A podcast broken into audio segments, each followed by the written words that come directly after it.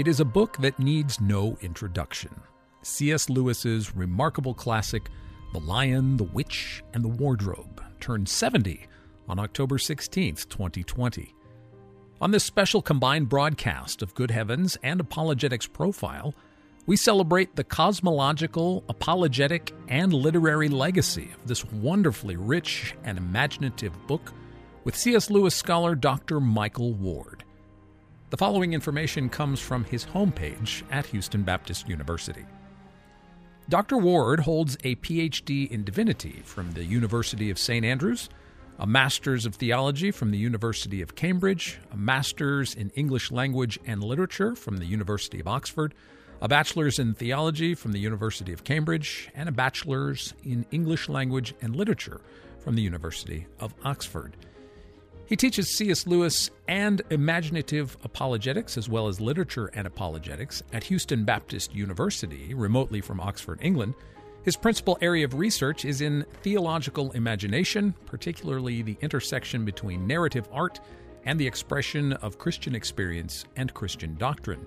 Within this framework, he has a special interest in theodicy.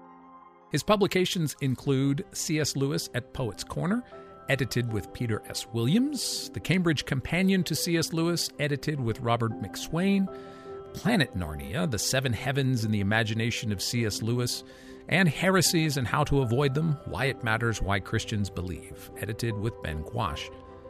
Doctor Ward lives in Oxford in his native England, but visits the United States frequently, where he has lectured in over thirty of the fifty states, including at the universities of Harvard, Yale, Princeton, Stanford, Chicago, and at the Library of Congress. His articles have appeared on the cover of Christianity Today, Touchstone Magazine, and the Christian Research Journal. He is an editorial board member of Seven, an Anglo-American literary review, the Journal of Inklings Studies, and Sentient, the C S. Lewis Journal. He presented the B B C television documentary, The Narnia Code, made by the BAFTA-winning director Norman Stone. He serves on the advisory board at the Wade Center at Wheaton College.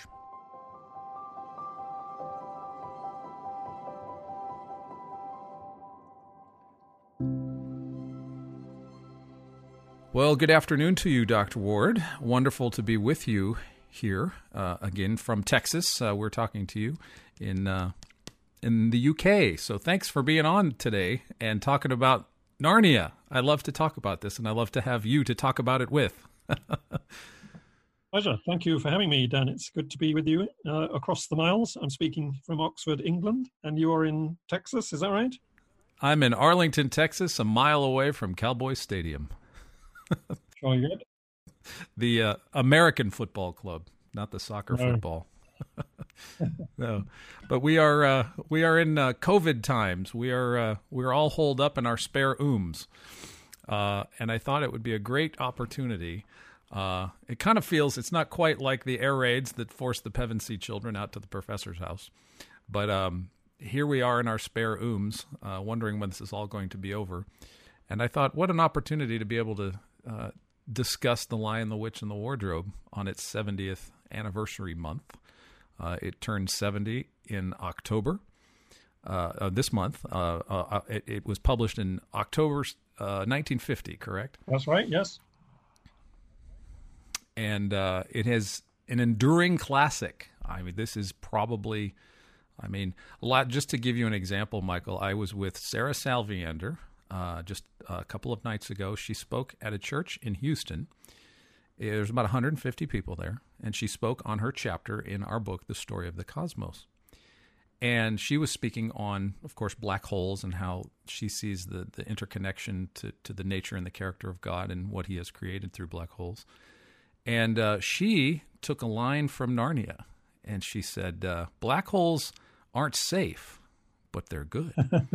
And she paused. And she she she paused, and there was a general murmur from the one hundred fifty people there, even some teenagers that were there. And the general rumble was, Aslan. Everybody said, Aslan. Just from Sarah saying, it's not they're not safe, but they're good. Uh-huh. And everybody remembered Narnia. And I thought that was the most fantastic testament to the kind of work and achievement that Lewis has here with Narnia. What do you say to that? Yeah, I do. That's testimony to, uh, well, the popularity of the books, but also the way that they have, you know, not just been read and and, and sold and bought and taught, but also the way they have sort of entered into people's minds at a deep level. Um, you know, they, they, they've become the, the furniture, part of the furniture of, of so many people's minds and hearts, so that a phrase like that can immediately be be, be picked up on. And you can't say that of, of even every popular book. Mm. You know, mm-hmm. This is popularity mm. of a certain kind, a, a deep and rich kind. Yes, there are so many levels to this book. I was listening to your broadcast from eleven years ago on Unbelievable with a, a skeptic lady who had written a book about Narnia. And uh, you had extolled her for the the virtues of her recognizing the, the foundational literary quality of Narnia, which, as you point out in that discussion, you know, critics of Lewis will, will just tear it down. Some people, people, atheists and skeptics will just tear it down and find no value in it whatsoever. And then sometimes Christians will just sort of overlook the literary quality and flavor for, for the allegories and the, the Christian themes. But you bring up the point that at its at a, at a deep foundational level, there's an extraordinary literary quality to this book. Could you expand upon that a little bit? Yes, Laura Miller, that lady was. She wrote a very good book called The, the Magician's Book, A Skeptic's Adventures in Narnia. And yeah, I, I liked her book a lot because she recognized many of the of the literary qualities of the book, um, picking up on on you know, symbolism and myth and allegory and and and, and showing herself able to distinguish between the, the literary qualities which she admired and the and the Christian subtext, which she wasn't so keen on. Um, but of course, if you uh, appreciate the Christian subtext, which you can do indeed without necessarily being a Christian, um, you get, you know, you get two things at once. You get double for your money. And that's why I think, well, that's one of the reasons why the books have, have indeed become so successful and long lasting, that there's more going on here than in your regular children's book. They do work as simple fairy stories, the Narnia Chronicles, and you can read them without any understanding of or appreciation for the Christian parallels going on. But um, if you are attuned to theology and the, and the scriptural resonances, then, well, you uh, you have more to enjoy. But as I've pointed out um, in my book, Planet Narnia, there's there's even a third level going on in these books. Yes, um, which has to do with with the planets, the seven heavens of the medieval cosmos, which Lewis was so expert in as a medieval scholar. And um, perhaps we can talk about that a bit today. Absolutely. Because one of the things, uh, just some background for our listeners, uh, you know this, some of my listeners may or may not, but uh, you were my graduate thesis advisor, and I did my thesis on your book, Planet Narnia, and it basically... As as so many other people have said about this book, um, it, it, it really altered the course of my professional life. I went from middle school teacher to a master's degree student, and then on to helping publish The Story of the Cosmos. And uh, I would even say that my job that I have at Watchman Fellowship right now is largely in part one of the gifts that God has bestowed upon me since uh, being able to write uh, my thesis for you at H B U. So... Not only just Narnia, I didn't discover Narnia until my thirties, um, but uh, discovering Planet Narnia, your book, was when I was teaching middle school in twenty thirteen, and uh, I was enthralled by it, uh, this idea of the seven heavens, um, that, that Lewis would take this medieval cosmology and, as you describe, make an atmosphere out of that. Uh, it, it's sort of the backdrop, the the stage setting, Uh, the aesthetic aspect, the aesthetic literary quality, the whole resonance of Narnia has this planetary atmosphere. And each of the seven books, as you argue, uh, in Narnia represents a planet. And Lion, the Witch, and the Wardrobe is Jovian, Jupiter, by Jove. It is the planet Jupiter. Uh, so what do, for people hearing for this for the first time, Michael, what does it mean to have a planet for an atmosphere in a literary story? What are we talking about? Yeah, good question. Uh, and first, we should, you know, very quickly specify the seven heavens that we're talking about. Mm-hmm. Uh, and the best way to think about them is in connection with the seven days of the week, because of course it is from these seven planets that we take the names of the days of the week. Saturday is named after Saturn, Sunday after the sun, Monday after the moon. So the sun and the moon are considered planets in the medieval cosmos. Mm-hmm. And then the other four days of the week, it's a bit hidden from us in English, Tuesday, Wednesday, Thursday, Friday, um, because for some reason there we use the Norse names of the planetary gods and goddesses rather than the Roman ones. But if you think in Spanish or French, hmm. it's a bit more obvious. So, you know, Mar- Mardi, Martes in French and Spanish for Tuesday, the day of Mars, Mercredi, Miércoles for Wednesday, obviously Mercury's day, uh, Jueves or or Jeudi uh, for Thursday, Thor's day, or also Jove's day, Jupiter's day. Hmm. And finally, Friday, um, Freya is the Norse equivalent of the Roman Venus. Mm-hmm. It's Vendredi in French and Viennes in Spanish. Hmm. Those are the seven heavens that we're talking about. The, the medievals didn't know about um, uh, Pl- Pluto or, or Uranus or Neptune. These were the seven heavens that could be seen with the naked eye. Hmm. So Lewis takes these, the concept of a of a planet in the medieval cosmos. Uh, there's some unpacking there in terms of how do we, how do we, how does Lion, the Witch, and the Wardrobe fit in with with Jupiter? Uh, what what is Lewis doing? If and I think the background is important for a lot of people for, the, for on the literary level, Michael. That um, Lewis's life's work was the uh, was was a literary scholar, a literary critic. His magnum opus was his uh, book, the Um, sixteenth century uh, history of English literature, correct? That's that's his. Would he consider that to be his his crowning professional work? Well, it's certainly his biggest book, uh, and it took him mm-hmm. fifteen years to write. So yeah, that that's fairly described as his magnum opus. And yeah, he was a medieval scholar, literary critic, and literary historian who spent his whole professional career teaching first at Oxford and then at Cambridge. And yeah, he studied medieval literature more closely than almost anybody. And he was very well aware of the use that medieval writers had made of, of these seven heavens. He, he calls them spiritual symbols of permanent value. Mm. Um, so each planet, each heaven acquired a certain set of attributes and characteristics. Mm. Um, obviously, you know, with the sun, we have illumination, um, wisdom, gold, therefore riches of, of all kinds. With the moon, which is so changeable, mm. uh, we have inconstancy, instability, changeableness, and therefore, you know, uh, the changeable nature of one's mind, hence lunacy, becoming mad because of the influence of the moon.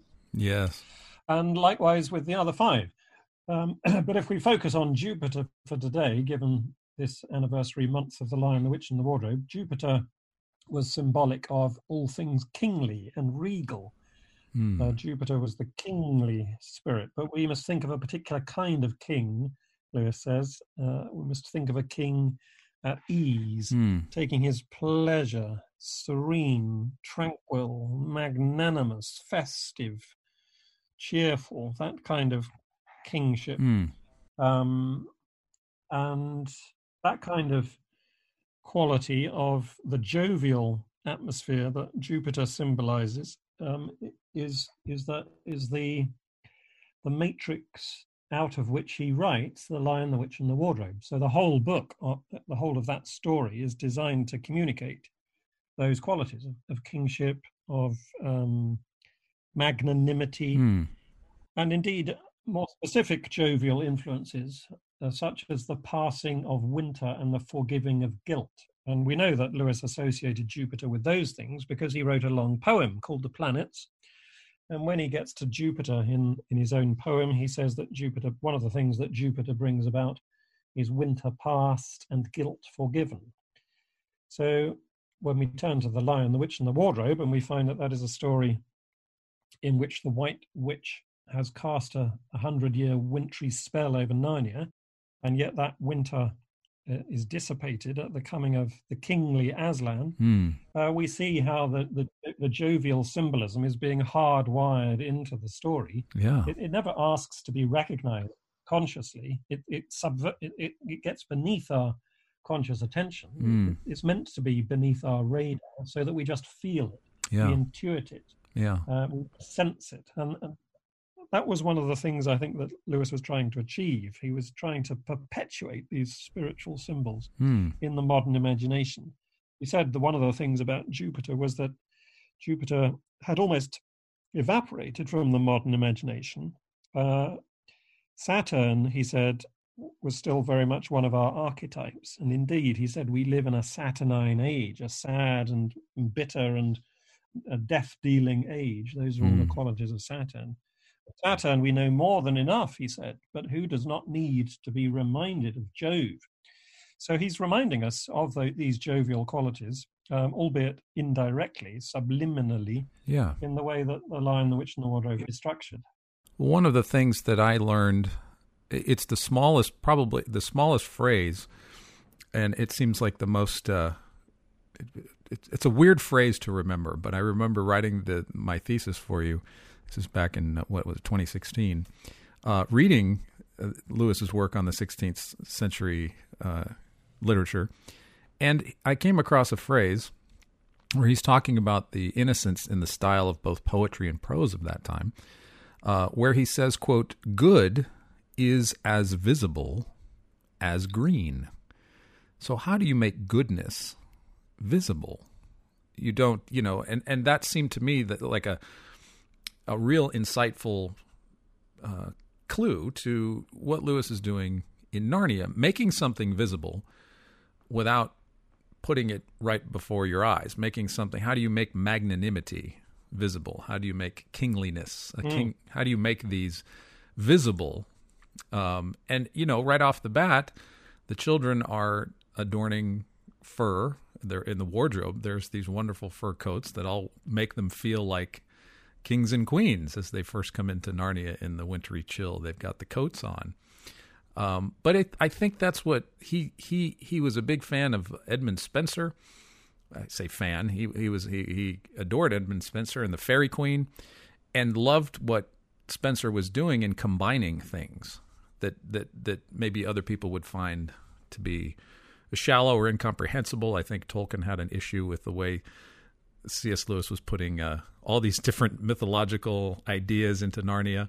But uh, Lewis was really attempting to describe uh, an atmosphere, right? Is that, do you think that's accurate? Do you think he was he was trying to, he was modeling his his his literary heroes in some sense, would you say? Yes, absolutely. Uh, you know, he, he did indeed love Edmund Spenser um, and wrote about him a great deal. Um, and he says of Spenser's famous poem, The Fairy Queen, that it is it is a, a, a hymn to the cosmos, as Spenser believed it to be. Uh, and indeed, he's sort of echoing or emulating Spenser in, in the way that he structures Narnia out of the same cosmological symbols. Um, but yeah, he's he's he's making these qualities, perhaps it would be better not to use the word visible, but sensible. Okay. We, we sense them. We We don't look at them. We can't identify them, as it were, with our contemplative consciousness, to use a technical term uh, in Lewis's thought. We don't contemplate them from the outside, looking at them, but we rather enjoy them from the inside. We look along them. And that's what Lewis is doing by just throwing us into this jovial story world in which we we live and move and have our being in these in these jovial qualities of, of kingship. Yeah, you're quite right.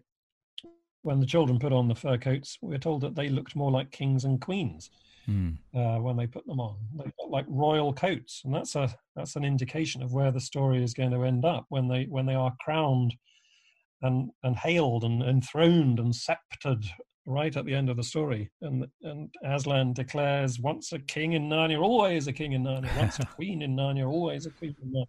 Yes. So the, the whole story is designed to to bestow kingship and queenship on the children, um, very obviously, and then, as it were, indirectly upon the reader, we feel these kingly, these regal, these magnanimous qualities as mm. we as we move about in this story world. Mm. But we don't look at it. This is the important thing. Um, you know, Lewis had had written about the jovial quality explicitly in, in so much of his scholarly output, and also in his poem, The Planets, and to a certain extent even in his Ransom trilogy, the interplanetary novels he wrote during the Second World War. He uses the planets there very explicitly and describes them in, in depth, in detail. But in Narnia, he, he, as it were, goes inside. He goes native with these seven symbols, so that they they draw no attention to themselves. Rather, they they they allow us access to that which they signify. Hmm. Hmm.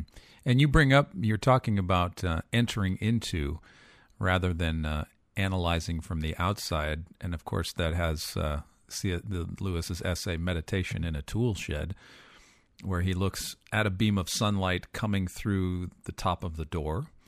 Uh, he's in relative darkness, and there's one solitary beam of light that arrests his attention. And he's analyzing it from the outside and describing it in one way. And then he steps into the beam.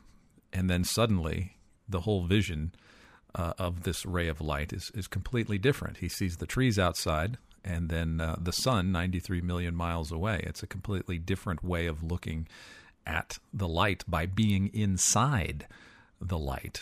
And uh, I've always kind of imaginatively wondered if not the wardrobe wasn't something of the tool shed where the children literally step inside the beam. And uh, and so do we, as as the readers. We step inside uh, this jovial world uh, that is really ultimately a spiritual symbol of of Christ. Because he says in one letter, I don't know what, what letter it was, you probably do, where he says the Narnia series is all about Christ. And uh, so uh, you've pointed this out before, and one of the ways you discovered this, you are you are uh, you are credited with discovering the seven heavens theme in Narnia. There have been lots of sevens that have been attempted, but this one came about through your discovery in Lewis's poetry of, of Winter Past, Guilt Forgiven, about Jupiter. And so you've been brought along into the beam of all of this, uh, uh, Lewis's imagination. Um, and why do you think he kept this delight? Like, didn't write a book about... didn't write a book about how he did this or why he did this or what he was doing. It doesn't seem like he told anybody that this is what he was up to. Is that part of why it's so delightful, do you think? Yes, that's part of the part of the whole purpose behind Lewis's strategy, that it's meant to, you know, it's deliberately beneath our contemplative consciousness. He he deliberately wanted to keep it secret. If he told people that this was what he was up to, he would have frustrated his whole purpose, because it, it is that enjoyment consciousness, the looking along the beam, that in his view was was the was the better, richer, deeper kind of knowledge. It's it's it's all well and good. Now, there's certainly a time and a place for contemplative consciousness, for stepping outside things and looking at them in a cold, dispassionate, disinterested kind of way. Um, But you can't do that for everything, mm. because um, it, it, it's only because you look along a beam that you're able to look at another beam, as it were, you know, to go back to that meditation in a tool shed. Mm-hmm. He sees this beam of light slanting down through the crack at the top of the door, and you can see the little particles of dust floating in that sunbeam, and he sees how it lights up a patch of the floor, and he's looking at it from the side. This is his image, his symbol of the contemplative, analytical, external point of view. But of course, he he can only see that beam of light because other beams of light are entering his eye. Uh, but those beams of light are invisible to him. They're invisible because he's looking along them. This is this is the point of the whole parable, that when you step inside a beam, it vanishes from your sight because it's no longer the object of your vision. Mm. It's now the medium of your vision. And so this is hugely important for C S. Lewis, um, you know, intellectually, epistemologically. Um, in, by epistemology, we mean that the science of consciousness, how we how we know things. But it, it's also important for him the- theologically and spiritually, because how do we know God? Um, we can't make of God an exter- a purely external object of consciousness. Why not? Well, because we are creatures of God. God has brought us into being. God is sustaining us in being. Mm. And in mm. God, we live and move and have our being. I'm quoting there Saint Paul um, in the book of Acts. Um, it is in Christ that all things hold together, we're told in the letter to the Colossians. Um, we can't get out. We, we're trapped, you might even say.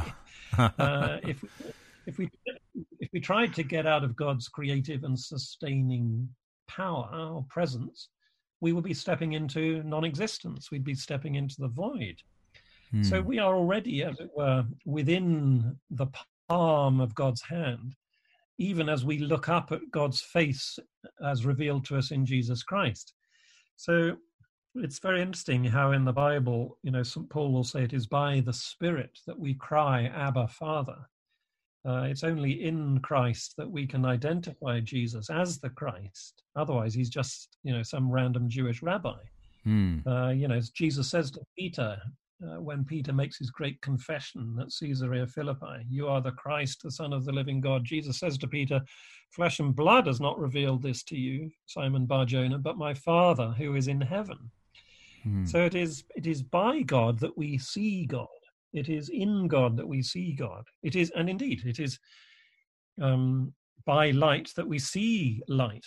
Light is not so much something we see as it is something we see by.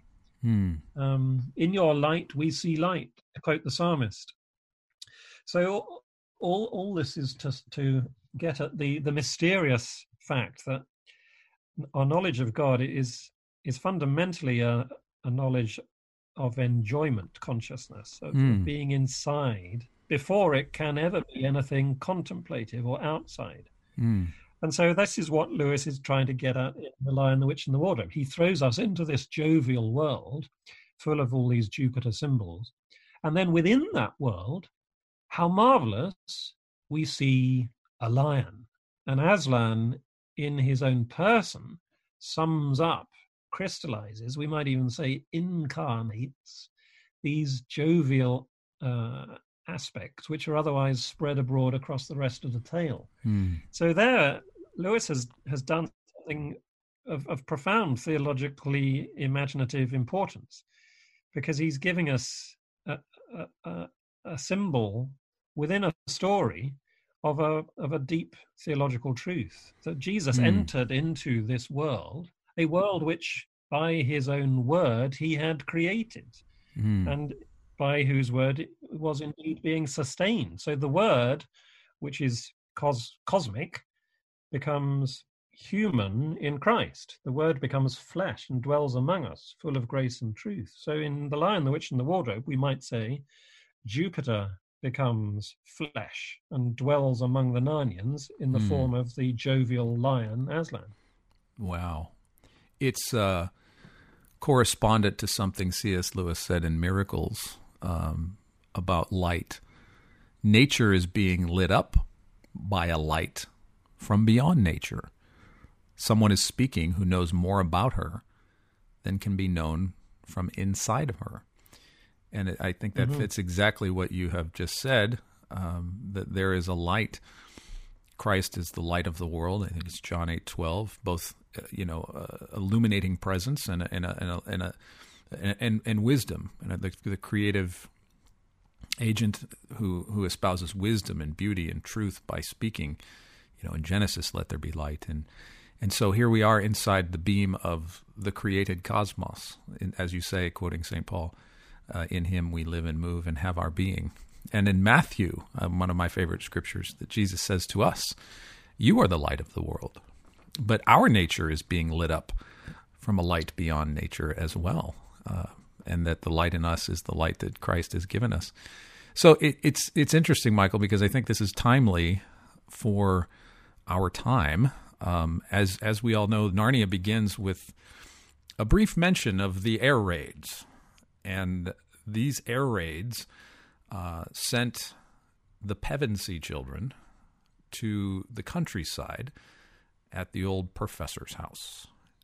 There's some really true history behind that statement. Can you fill us in on exactly how this was actually somewhat autobiographical of Lewis himself?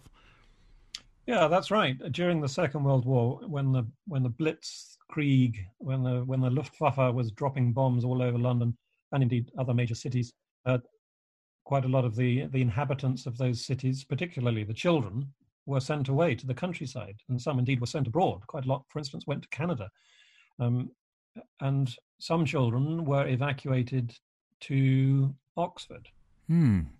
and came to live at C S. Lewis's house, just outside Oxford, um, called the Kilns, and and he had a number of um, ch- children living at his house, uh, different numbers at different times during the during the six years of the war, and um,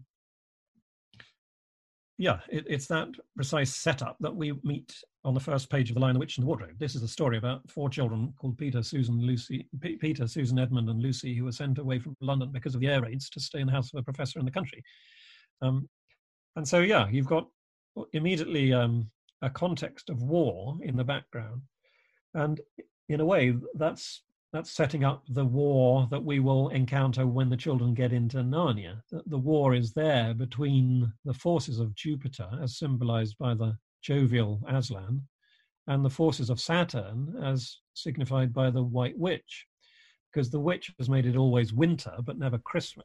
Mm. Um, she is the personification, we might say, of the Saturnine influence, the, the the symbol of old age and death and deceit and pestilence and all negative things. Um, of Saturn we know more than enough, but who does not need to be reminded of Jove, quoting Lewis again. Of the White Witch, the Narnians know more than enough, but who does not need to be reminded of Aslan? And a memory of Aslan is kept alive within Narnia. We're, we're told about that by... Uh, through the mouth of Mister Tumnus, who, who laments the, the fact that the old days of jollification uh, have faded from view. But that very word, jollification, that's an indication of, of the jovial spirit, which is presently going to break upon the Narnian world as, as Jupiter exerts his influence. Hmm. Because uh, jollity, joviality, uh, jubilee, joy and jubilee, to quote Lewis's poem, these are all manifestations of the jovial influence. Hmm. But I want to go back briefly, if I like, to your point about there being a similarity between the meditation in a tool shed and the moment when the children first go into the wardrobe. Yes, because I, I think that's quite a that's quite a profound point, and m- might even have been um, you know consciously present in Lewis's mind as he as he depicts that moment in the first Narnia story. Because when the children stumble through the wardrobe into Narnia, they they don't know immediately where they are. They're, they're both literally and metaphorically in the dark. Mm. And then we have this little exchange while while they're still floundering about in in the depths of the wardrobe. "Ooh," said Susan suddenly, and everyone asked her what was the matter. "I'm sitting against a tree," said Susan. "And look, it's getting light over there." "By Jove, you're right," said Peter. "And look there, and there, it's trees all around, and this wet stuff is snow. Why, I do believe we've got into Lucy's wood after all." And you see there, in that brief exchange between the children, uh, a great amount of significance packed in. Yes. Because, yeah, it's getting light over there, and the light is coming from this lantern, uh, which dispels the darkness of the gloomy winter's night. And it is, you know, is a token, therefore, of the coming illumination that Aslan will bring. When he shakes his mane, we shall have spring again. When he bares his teeth, winter meets its death. Hmm. That's, uh, you know, it's it's what literary critics would call proleptic irony. It's a foreshadowing of that which is to come. Yes. And then we get uh, something even more ironic, beautifully subtle, um, but let the reader understand. Peter says, "By Jove, you're right."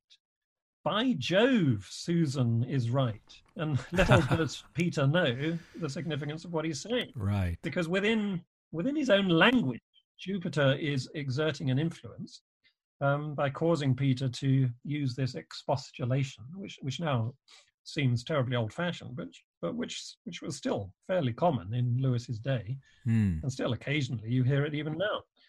Um, but Peter doesn't know the significance of what he's saying. Neither neither does the reader.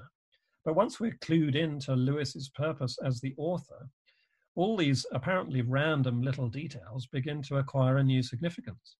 And this is why I say that, you know, there's this kind of additional level of of, uh, of symbolism to the Narnia books. It's not just a short, uh, it's not just a simple fairy tale. It's not just a set of biblical allegories. There's this hardwired, sophisticated, intricate set of, of symbols and resonances working away as well. And this is why the books are works of such genius and why they have become so hugely popular, even with people who don't particularly like what they think of as the, as the Christian uh, propagandizing going on within the stories. Mm. Um, there's, there's just a marvery of symbolism and indirection in in what Lewis is doing. He was a he was a master of of that conjuring trick, the misdirection. Mm. Look over there, and while you're looking over there, he brings a rabbit out of the hat. He brings a whole Narnian world out of a wardrobe. Yes, yes, and I think it's so. You know, you've heard, and I'm, I'm I know you've seen and heard more than I have on this, but having read so much about Lewis, uh, so many people attest, especially when they were children, reading Narnia for the first time, being so nearly convinced that this was a report from a real region of the world, that this was this had to be real, that this this absolutely, you know, you're six, you're seven, you're however old you are, but people coming to to, to fruition, like finding out Santa's not real. You know, at some point in your teenage years, you had to come to grips with the fact Narnia wasn't real. But yet there's something very powerful in those childlike testimonies, Michael, because I think they're, they do, the, the the children do latch onto something. They are resonating. There is such, there's something real about what I'm reading, Mom, Dad. This is, this is, you know, in a child's way of what real is. But you, you grow up as an adult and you're like, okay, there's no Narnia with a wardrobe behind it. But But in truth, there is. I think that, uh, especially in this pandemic, when we're all shut up in our tool sheds and our spare rooms, um, now's the time to look around and, and find a door that uh, maybe we have neglected. And, and that's C S. Lewis speaking to us yet again. Uh, we may not be bombarded by, uh, you know, Germans, but we are bombarded by another danger, and we're all hovering in our domiciles and... Uh, What what treasures lay undiscovered in our spare rooms, and how can we use this time transformatively? Uh, and I think Lewis reminds us that uh, your next adventure is is just around the corner. You just have to pay attention to something that you've been neglecting for so long. Yeah. Would you say that that's something of what he was trying to say? Well, yeah, I think when, when you're talking about the, the, the real seeming nature of the Narnian world, I mean, it, of course, it doesn't take much to convince a, an innocent and gullible child that such a world might really exist. Right. But I think there's something that adults too appreciate. There's a there's a kind of texture to to the Narnian world, to the Narnia books, that that does have a have a quality to it which which seems more than just mere fancy or imagination. Mm-hmm. Uh, and this, I think, is, is testimony to the depth of Lewis's imagination. That he, he's he's um, concentrating into this story so much uh, wisdom, both philosophical and theological, and and wrapped up in a in a very powerful piece of storytelling. And that's why certain critics have, have, as it were, they've sort of sensed or intuited that something is going on at a deep level in the Narnia books, even before they realized that it was keyed to these seven heavens. Hmm. So um, let me just quote you a, a few lines from my book, Planet Narnia. Absolutely. Um, one, one critic, James Como, has perceived that the best explanation of the secret of C S. Lewis's appeal is that his writings communicates, in the words of Alexander Pope, something whose truth convinced at sight we find that gives us back the image of our mind. And another critic, Franz Rottensteiner, says the fantastic setting is as important as the story, for the beauty of Narnia is perhaps designed to awaken an unrecognized desire in the reader, which may be turned into a mystic experience of divine presence. Hmm. And a third critic, Peter Skakel, says that readers encounter in Narnia a bright shadow, a divine aura, a world aglow with a divine spirit. And a fourth reader, Natasha Giardina, says that Narnia taught her what experiencing the divine was all about, despite the fact, she said, that this aspect never registered while I was reading the story, and even though she was never particularly religious. So all these critics are intuiting something, I think, of Lewis's underlying purpose in, in the Chronicles, this attempt he's making to symbolize the operation of the human spirit in the presence of the divine, the way the divine comes to us. Um, Austin Farrer, who was a close friend of C S. Lewis's and another Oxford Don, he says, "Our ignorance of what we are does not make us cease to be, and our unawareness of the profound levels of our imagination neither abolishes them nor prevents them from acting upon our wills." And that's, I think, a very significant point, that, you know, re- readers are, have been unaware of Lewis's strategy, his, his structuring devices in the Narnia Chronicles. But that doesn't mean they're not working upon us. Mm. They are uh, having traction upon our minds, upon our spirits, upon our souls, upon our imaginations. And so, yeah, we come away from the books thinking, golly, that was a rich experience. And that's why people keep going back, because there, there's so much to be to be enjoyed. There's so many flavors to be tasted. Mm-hmm. Mm-hmm. One of my favorite scenes is the uh, when the children are brought to uh, Mister and Missus Beaver's hut, and they have a fish fry, and the the extent to which that Lewis goes in describing the uh, the culinary cuisines and the, the simple hominess of, of the Beaver's uh, domicile, the domestic bliss there that's that's going on. And even though in the midst of great danger, uh, they know kind of what's happening. Um, they're frying fish. Uh, they're having a chat. They're talking about Aslan. And then in that conversation around the table is is that oft-quoted safe. Aslan isn't isn't safe, but he's good, or he's not. He's good, but he's not safe. He's a lion, don't you know? And uh, you know, that's so true. And I think that that that that that's one of the things that resonates with me in in, in my own faith is is is that God is exactly. That's a, a great way to describe Jesus in in that sense. A great symbolism, uh, like the planet itself. It's good, mm. but it's. You know, as human beings, if you get too close to it, and we now know scientifically, it's not very safe. Yeah. You'd have to do a great deal of preparation. But Jupiter is very good for us. It is. Jupiter acts as a kind of uh, shield, as a gravitational force sucking away from the Earth any number of asteroids and meteors that might otherwise have destroyed us. Right. So Jupiter does act like a, a king defending his, his realm, yes, as it were. And another nice thing about Jupiter as a planet, as you know, the literal astronomical body, is that there is on the surface of Jupiter, of course, the great red eye. Yes. The great red spot of Jupiter. And uh, it's interesting to me that C S. Lewis understood that great red spot symbolically, poetically, as a, as a spot of blood. Mm. And Jupiter, he says, the planet of kingship, has a wound on his sur- surface. Mm. And the wound is, is that of blood. The wound, wound of, the, of this kingly planet is like the wound of, of Christ's side bleeding on the cross. Mm. And when you think that that great red spot of Jupiter is wider in its diameter than the diameter of Earth, yes, and that you could therefore, as it were, fit the whole of our planet Earth inside that bloody spot, mm. that's a beautiful theological image of Christ's blood sufficing for the sins of the whole world. Absolutely. Um, The, the resonances and the the ramifications of, of, of Lewis's imagination here are really, really wondrous and profound. That is truly amazing. You know, it's interesting in modern astronomy. Just a couple of years ago, they did a uh, the the um, Juno satellite to Jupiter, and the astronomers involved in the project were talking about Jupiter like a monster and all these scary terms and things. And uh, rather, you know, we, we talk about the, the necessity of having a good imagination and using the right metaphors, the appropriate metaphors. Um, and Lewis was all about this. He he said, uh, I'm not sure what book it is, you could tell me. He says, uh, without parable, modern physics speaks not to the multitudes.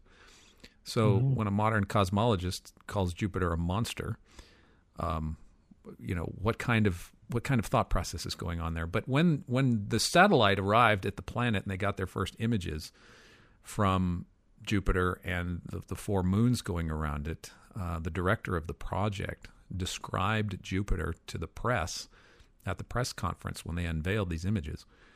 This is the king of the planets with his disciples going around him. Uh-huh. And uh, and and and it speaks to the language in the Psalms. When we when we read, I think it's Psalm eighty-four eleven, when we read that God, our God, is a sun, S U N, and a shield. Now, does that mean Jesus is a ball of plasma with rays coming out of him, or that he's some kind of, uh, you know, uh, medieval uh, uh, crusader shield or something like this? No, it's metaphorical, but that's exactly sort of the, you know, light and protection, um, being inside of Christ, as you say, the earth inside the spot of blood on Jupiter, or being in Christ, in, in him, in his blood, cleansed by his blood. He is a sun that lights our path, and he is a shield, a protector. Um, and so, as you say, this is this is just the, the layering of Lewis's imagination, his use of metaphors. It's like there is no wasted word in Narnia. That's right, yes. And he, and he was quite a keen am- amateur astronomer, too. It, it wasn't just a purely literary and poetic interest that he had in, in his seven heavens. Mm-hmm. He had a telescope on the balcony of his bedroom, and he, he liked going to the l- local observatory. And he, he read a fair bit in modern physics and cosmology. But he, he never forgot that there's a, a spiritual reality behind or within this material reality as well. So, for instance, in a letter that he wrote uh, just after Christmas one year, mm. uh, he writes to a friend saying, "It was beautiful on two or three successive nights about the holy time," that is to say, about the Christmas that's just passed. "It was beautiful to see Venus and Jove blazing at one another, once with the moon right between them. Majesty and love linked by virginity. What could be more appropriate?" So Venus and Jove, Venus and Jupiter, with the moon between them, they represent love for Venus, majesty for Jupiter, virginity for the moon. And of course, what could be more appropriate for the story of, you know, the feast of the birth of Christ, mm-hmm. born in the in the virgin's womb. Mm. It's uh, it's lovely that he was able to take his, his astronomical knowledge and and unite it with his theological knowledge, and indeed with his own personal spiritual life.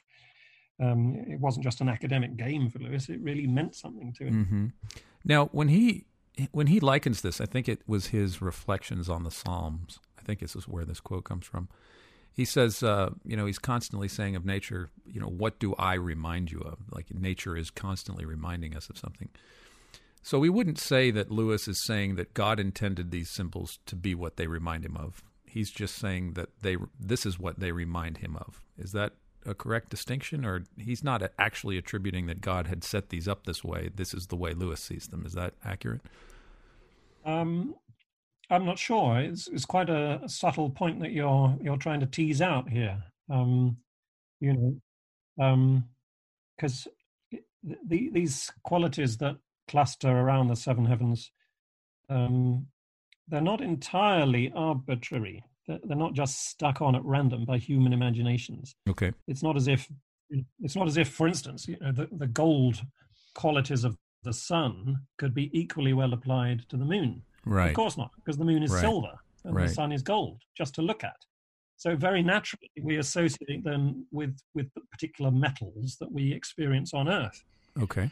Um, and likewise with, you know, the, the rapidly moving nature of Mercury. Given that Mercury moves so quickly across the sky, it's a natural human response to say, Mercury must be young. Mercury must be busy, um, you know, because f- things that are f- fast moving are, you know, he- healthy and young and lively. And it's often because they've got, you know, messages to carry back and forth or, mm. or business to transact. To mm. transact. Mm-hmm. So you can see how Mercury acquired these qualities of of alacrity and dexterity and, and, and uh, trade and language. So these qualities, as I say, they're not just... They're not simply random associations, you know, spun out of the human imagination without any reference to reality. There's a there's a concord of a certain kind between our response and the thing we're observing. In other words, um, we as human beings are are beginning to discern some of the of the meaningfulness which God, in his creative act, has imbued reality with. Um, there's a there's a harmony between the human perception and, and the non-human world that we perceive. And that's mm. surely intended by God at some level. Yes. Because in God, all, all things live and move and have their being. And, you know, in in him, all things hold together. Uh, but of course, you know, that one wouldn't want to press that too far and, and say that necessarily, unavoidably, uh, Jupiter was is intended by God as a as a symbol of kingship. Mm-hmm. I mean, it, it's hard to see, from my point of view, it's hard to see how that that connection arose in the human imagination. Yeah, um, it's it's less obvious, but but I dare say there are reasons if if we only knew them. Mm-hmm. Mm-hmm. I think it, uh, you know, when we first understood what Jupiter was was primarily through Galileo's first glimpse at it, uh, when he first saw it through the telescope and saw the four the four moons, which he attributed to stars at first. But uh, that that uh, discovery really opened our eyes. Another kind of wardrobe, if you will, Galileo's uh, telescope. Seeing the, the nature of Jupiter unlike we've ever, ever seen it before, and then recognizing a whole different dimension to the way the universe was at the time. Lewis didn't believe that the when he had this delight for the medieval model, kind of going along the lines of what you were just saying, uh, he said, I think it was it was in Discarded Image, he said he didn't believe in the science of the model, correct? He was just for the aesthetics, the spiritual symbolism, but he was not advocating that we we return to the to the to the kind of science that was involved in the medieval cosmos. Is that right? Of course, yeah, yeah. I mean, he's he's very frank about this in his book, The Discarded Image. He says, my, my readers will be begging to remind me that this cosmology had one major flaw. It was not true. Mm-hmm. and, and and Lewis says, I agree, it was not true. You know, it, it wasn't um, an accurate representation of the relationship between the planets as as we now understand it. Mm-hmm. Um, because we have moved away from the geocentric cosmos to a heliocentric model. Mm-hmm. Um, but the point he's trying to make is that our own understanding of the cosmos is itself a model. We are doing the best we can to represent what we observe um, in scientific terms. But in five hundred years' time, someone may come along, some great physicist, and make some stunning new discovery, which puts our current model of the cosmos Uh, completely out of date. You know, there'll be a there'll be a new Copernicus. Mm-hmm. There'll be a new Einstein. These these great scientists come along and they shatter the previous paradigm, which everybody had understood to be the true paradigm. Right. Uh, and and truth turns out to be more complicated, more yes. more um, intriguing than we had previously supposed it to be. But that doesn't mean that that the previous models were therefore completely valueless or worthless. Mm. Indeed, one, one of the purposes that Lewis has in writing The Discarded Image and talking about these previous cosmological models is to remind us that all models of the cosmos get in as much of the facts as they can at a certain time. Um, but equally, he says, they, they uh, betoken the state of that age's psychology as well. Mm. Um, mm. They're, they're not they're not neutral um, and entirely objective grids that we lay over right. reality, because it, they they spring out of our own uh, preferred metaphors. They spring out of our own preconceptions. They are answers to the questions that we are asking, and if we ask a different set of questions, we may get a different set of answers. Right. And all of this, you know, sounds to some minds uh, terribly postmodern, as if Lewis is saying there, there's no objective truth. He's not, he's not saying that at all. You know, he, he was he was sternly and strictly in favour of objective value, as we find in his book, The Abolition of Man. Um, what he was trying to push back against, I think, was a, a foolish kind of modernism, uh, the modernist approach which thought that a certain set of scientific metaphors, uh, a certain particular paradigm, was the last word on the, to- on the topic.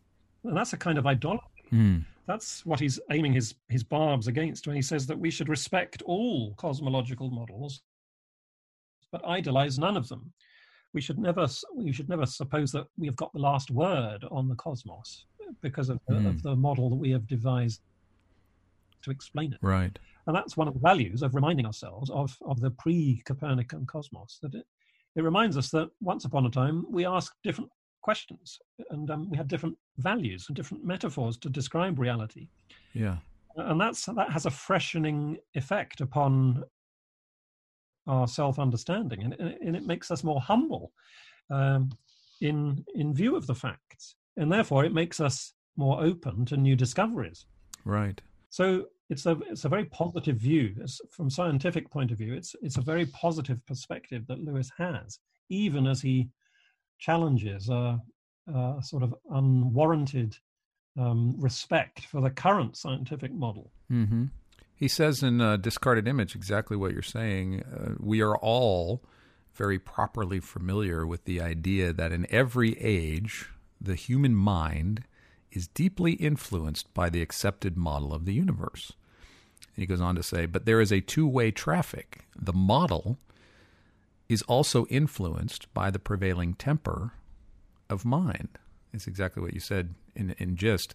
And, yeah. and, and, It seems to me that, uh, and this is your chapter in our book, Story of the Cosmos, Lewis addressing the whole etymological, philological idea of space and emptiness as part of the prevailing metaphor of our cosmos.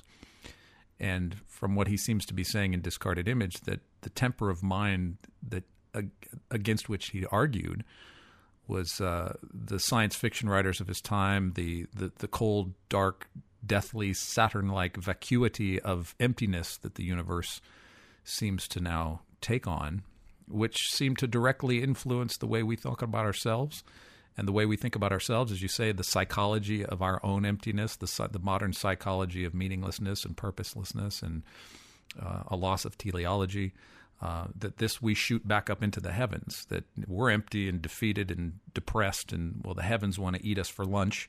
Mm-hmm. And so there's this two-way street of despair that I think Lewis was trying to counter in not only his science fiction works, but in Miracles and his apologetics, trying to overcome this Saturn-like despair that was permeating the modern models, would you say? Yes, absolutely. And, and again, we see something of that depicted very skillfully in The Lion, the Witch, and the Wardrobe, in that Edmund um, goes through into Narnia, and, and what does he discover? He does not discover, as his sister Lucy had discovered, a, a, a hospitable faun who was lamenting the lost days of jollification.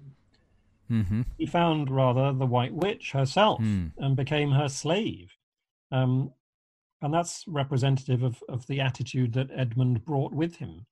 You know, he w- he was already going astray. We're, we're told that, that he, he'd, he'd begun to go wrong ever since he started going to that terrible school, we're told. Um, so he brings with him, he brings with him into Narnia a psychology which is predisposed to be receptive to the saturnine effects of the witch. Mm. Of course, wonderfully, he, he is converted from that. He's saved from that by the redemptive death of Aslan. Mm. And he, he becomes a, a great king, King Edmund the Just. Just yeah. and gentle are Jove's children, we're told in Lewis's poem. Um, so it's a marvellous manifestation of, of Jupiter over overmatching the, the Saturnine uh, impact of the witch. Mm. Um, but yeah, it speaks to the fact that none of us is completely innocent in the attitudes that we bring to a given topic. We all have our preconceptions and presuppositions, and And trying to get outside those, trying to make allowances for those, is is is part of what it means to be wise. It's a growth in humility mm. uh, to become aware of, of these predispositions. Now, Michael, I know you um, you're still at H B U, right? Are you still teaching? That's right. Yes. And you are in uh, the program that I, of course, we talked about at the beginning. I the the, the rich integration of of reason and imagination. Um, in the degree program. And now that I'm out of the degree program and in the field of apologetics professionally at Watchman, I find a dearth of imagination in apologetics today, which I think, you know, there's there's an effort to try to cultivate this, but there's such a, a it, it's it's like uh, Malcolm Guite has said um, in his book, Faith, Hope, and Poetry, that somehow the imagination gets a bad rap. I'm paraphrasing him. Um, somehow we've we've thought that reason is somehow uh, less noetically affected by sin, uh, than the imagination. We we sort of treat it as a second cousin or something. But uh, Mister Guite says in that book, quote, "We require imagination both to make and to interpret symbols, and that symbols themselves beckon us through language to that which is beyond language." And I think that summarizes Narnia pretty well, even though I know Mister Guite wasn't talking about Narnia there per se, but this is this is what Lewis was doing, language and symbolism, drawing us all beyond the language and symbols themselves to the light that illuminates everything, would you say? Yes, absolutely. You know, we've got to read reality, including language and our own thought. We've got to read it um, iconically and not idolatrously. So an icon is, is something you look through. Uh, an idol is something you, you look at that, you know, stops your sight. An idol does. But an icon is more like a stained glass window. You know, the light the light comes from beyond. It lights up the frame of your window, mm-hmm. and the, the shape you've given to it and the color you've put upon it. Um, but the, the stained glass window, when there's no light coming through it, looks terrible. Uh, it always reminds you that there's something beyond. Mm. That stained glass window approach to reality is precisely what I think, yeah, Malcolm Guite is getting at in that fabulous book, mm-hmm. Faith, Hope, and Poetry. If your readers haven't, if your listeners haven't read it, they really should turn to it. It's brilliant. And by the way, if, if your readers also want to come and study, like you studied at Houston Baptist University, they're very welcome to do so. I teach two courses online for their program in apologetics, the Master of Arts in Apologetics. Um, and I turn up for a week in person, usually once a year in the spring, in March. Um, so it's one hundred percent online um, to get the degree, and you can you can do it from anywhere in the world. You don't have to live in Texas, let alone Houston.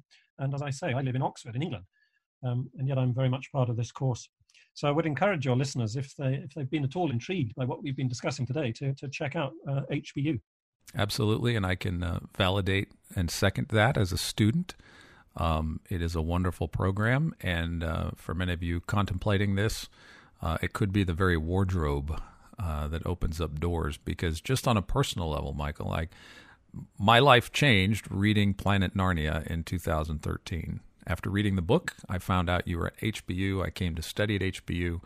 Uh, after H B U, we miraculously, like a gift, like uh, Father Christmas coming to the children who emerge from the cave, hiding from the witch, he gives them gifts. And this is part of the kingly nature of, of the Jovian atmosphere, is a gift giver.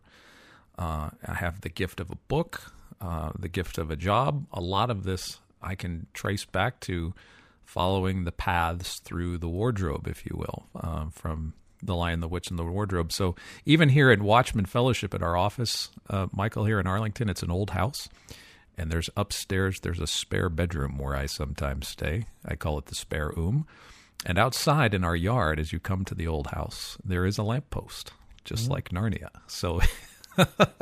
It's really cool. But, you know, it is true that it, it made me stop and take stock of the kinds of things that Jesus has given me, uh, like Ephesians two ten, that, that God has prepared good works for us to do in advance. And, and so God gives us gifts and equips us for the real battle, if you will. The children find themselves transported from one earthly, worldly conflict into the true, the, the, the real nature, the real conflict, to where they are uh, really what, you know, they were intended to be, kings and queens in Narnia. And so God equips us uh, through our various wardrobe experiences for the real battle. And I can attest to just reading Lewis and reading your book and studying with you that that that, that God has used these symbols Uh, to, to lead me on and encourage me on in the ministry that he's given me to do. So it's it's real.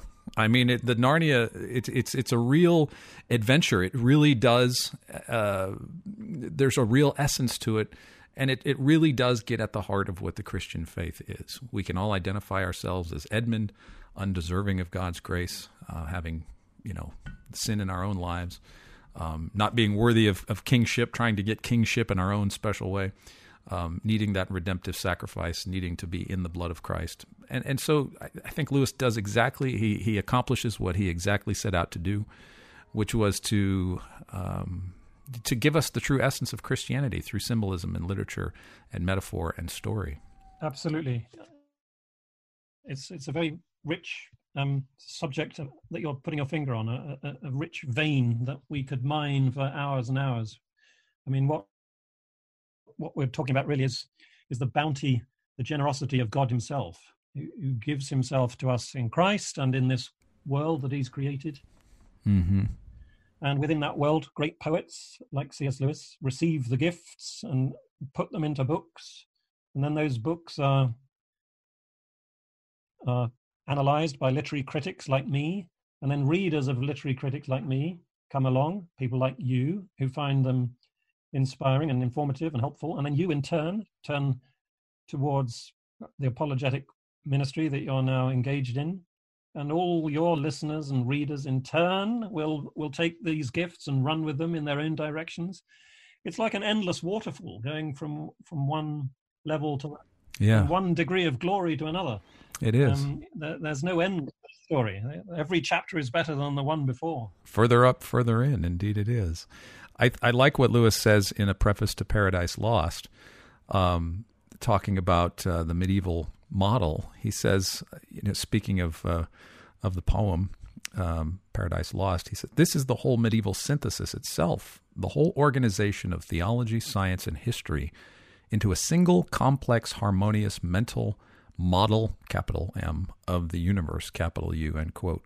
And that's what we tried to do in Story of the Cosmos too, Michael. I mean, that's how Lewis's vision inspired me and and and uh, Paul Gould. Uh, we wanted to create a story of the cosmos that was It's, it's in essentially uh, medieval in its synthesis. In other words, this medieval synthesis is still very true today. We just have to dust it off and uncover uh, how these things fit together. And uh, I, I think uh, it's it's just a, a monument. The Lion, the Witch, and the Wardrobe is a monument, uh, achieve, monumental achievement of, of Lewis being able to synthesize, inspire, and and use words wisely as a philologist, you know, uh, uh, constructing words, building the aesthetics, building the stage. Uh, one last thing I'd like to, to to hit just very briefly before we wrap up here is uh, a lot of people talk about uh, Narnia, uh, especially Lion, the Witch, and the Wardrobe, being a fairy tale argument version of Miracles. Is there truth to this, or is this just a rumor? Uh, is Lewis really speaking about miracles in, in, in The Lion, the Witch, and the Wardrobe? Well, I have a whole argument, a whole chapter in my book uh, designed to bring out that very point. But yes, I think there's a strong connection between his book, Miracles, and The Lion, the Witch, and the Wardrobe. Hmm. And I say that for any number of reasons. It's a little bit big topic to get into right now, but in essence, yes, yes. in essence, Miracles is an argument for a monarchical world, a world in which we have this quality called reason, which is effectively king over the rest of the rest of our human experience. Um, we're not just matter, we are spirit. We're not just bodies, we are minds. Yeah. We have this rational faculty. In other words, we operate on two levels at once. We're like a monarchy in which there is the king and then there is the commons. We're not just a flat democracy uh, where everything is, is ontologically on the same level. So in Miracles, he's arguing for this monarchical picture of reality. Uh, and in Narnia, he gives us, he just shows us, he presents us with a monarchical world in which the symbol of kingship, Jupiter, is the controlling symbol that runs through every every cell of that body, as it were.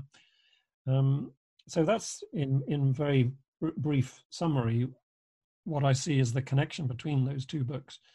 Um, but it's a profound testimony, I think, to Lewis's ability to think both philosophically and dramatically. Mm. He, he was a he was a an academic with skills in uh, philosophy and logic, but he was also a poet with skills in, in narrative and character and storytelling. Um, so yeah, check out my chapter Uh, ten, I think it is, in Planet Narnia for, for more on that, if anybody wants it.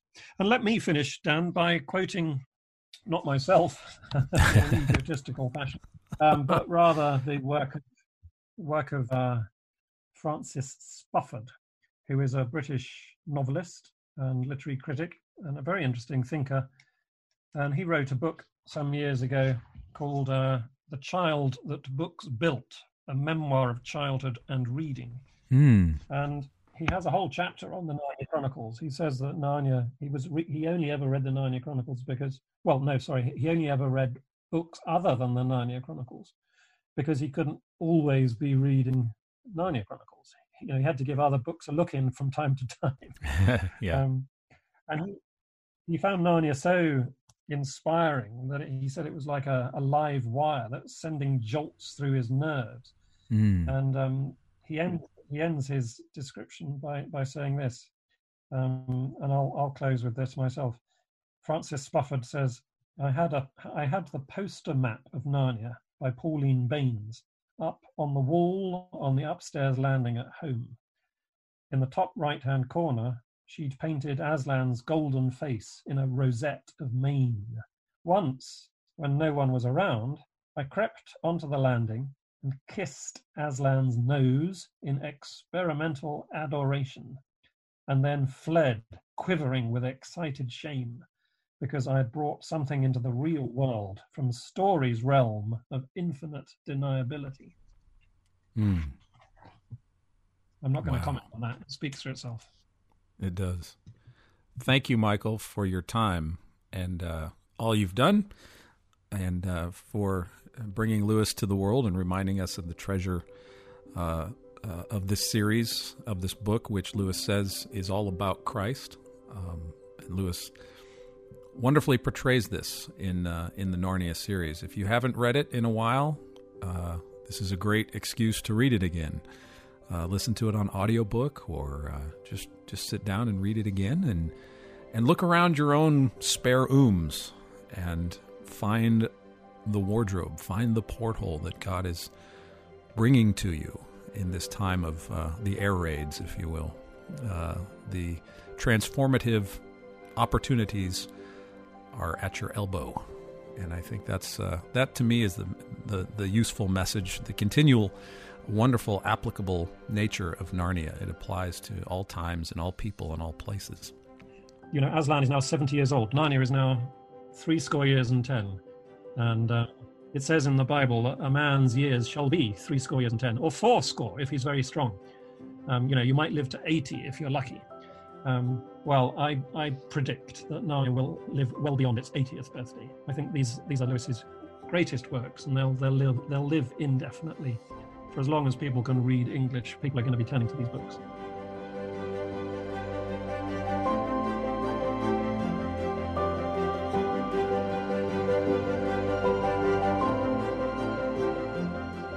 We hope you've enjoyed this very special combined broadcast of Good Heavens and Apologetics Profile. If you're new to Good Heavens, welcome. Be sure to check out our inventory of over three years of podcasting about the heavens from a biblical perspective. My co-host Wayne Spencer and I have been chatting about the universe in relation to Scripture since twenty seventeen. We talk about everything cosmologically related, and occasionally feature experts in their field who are themselves Christians. And if you're new to Apologetics Profile, welcome. We cover a wide variety of apologetics topics, other world religions, cults, New Age ideas, and non-Christian worldviews. Good Heavens and Apologetics Profile are productions of Watchman Fellowship Incorporated, Arlington, Texas. For more information on our podcasts and content, be sure to visit watchman dot org. That's watchman dot org. Thank you again for tuning in to this special broadcast with Doctor Michael Ward.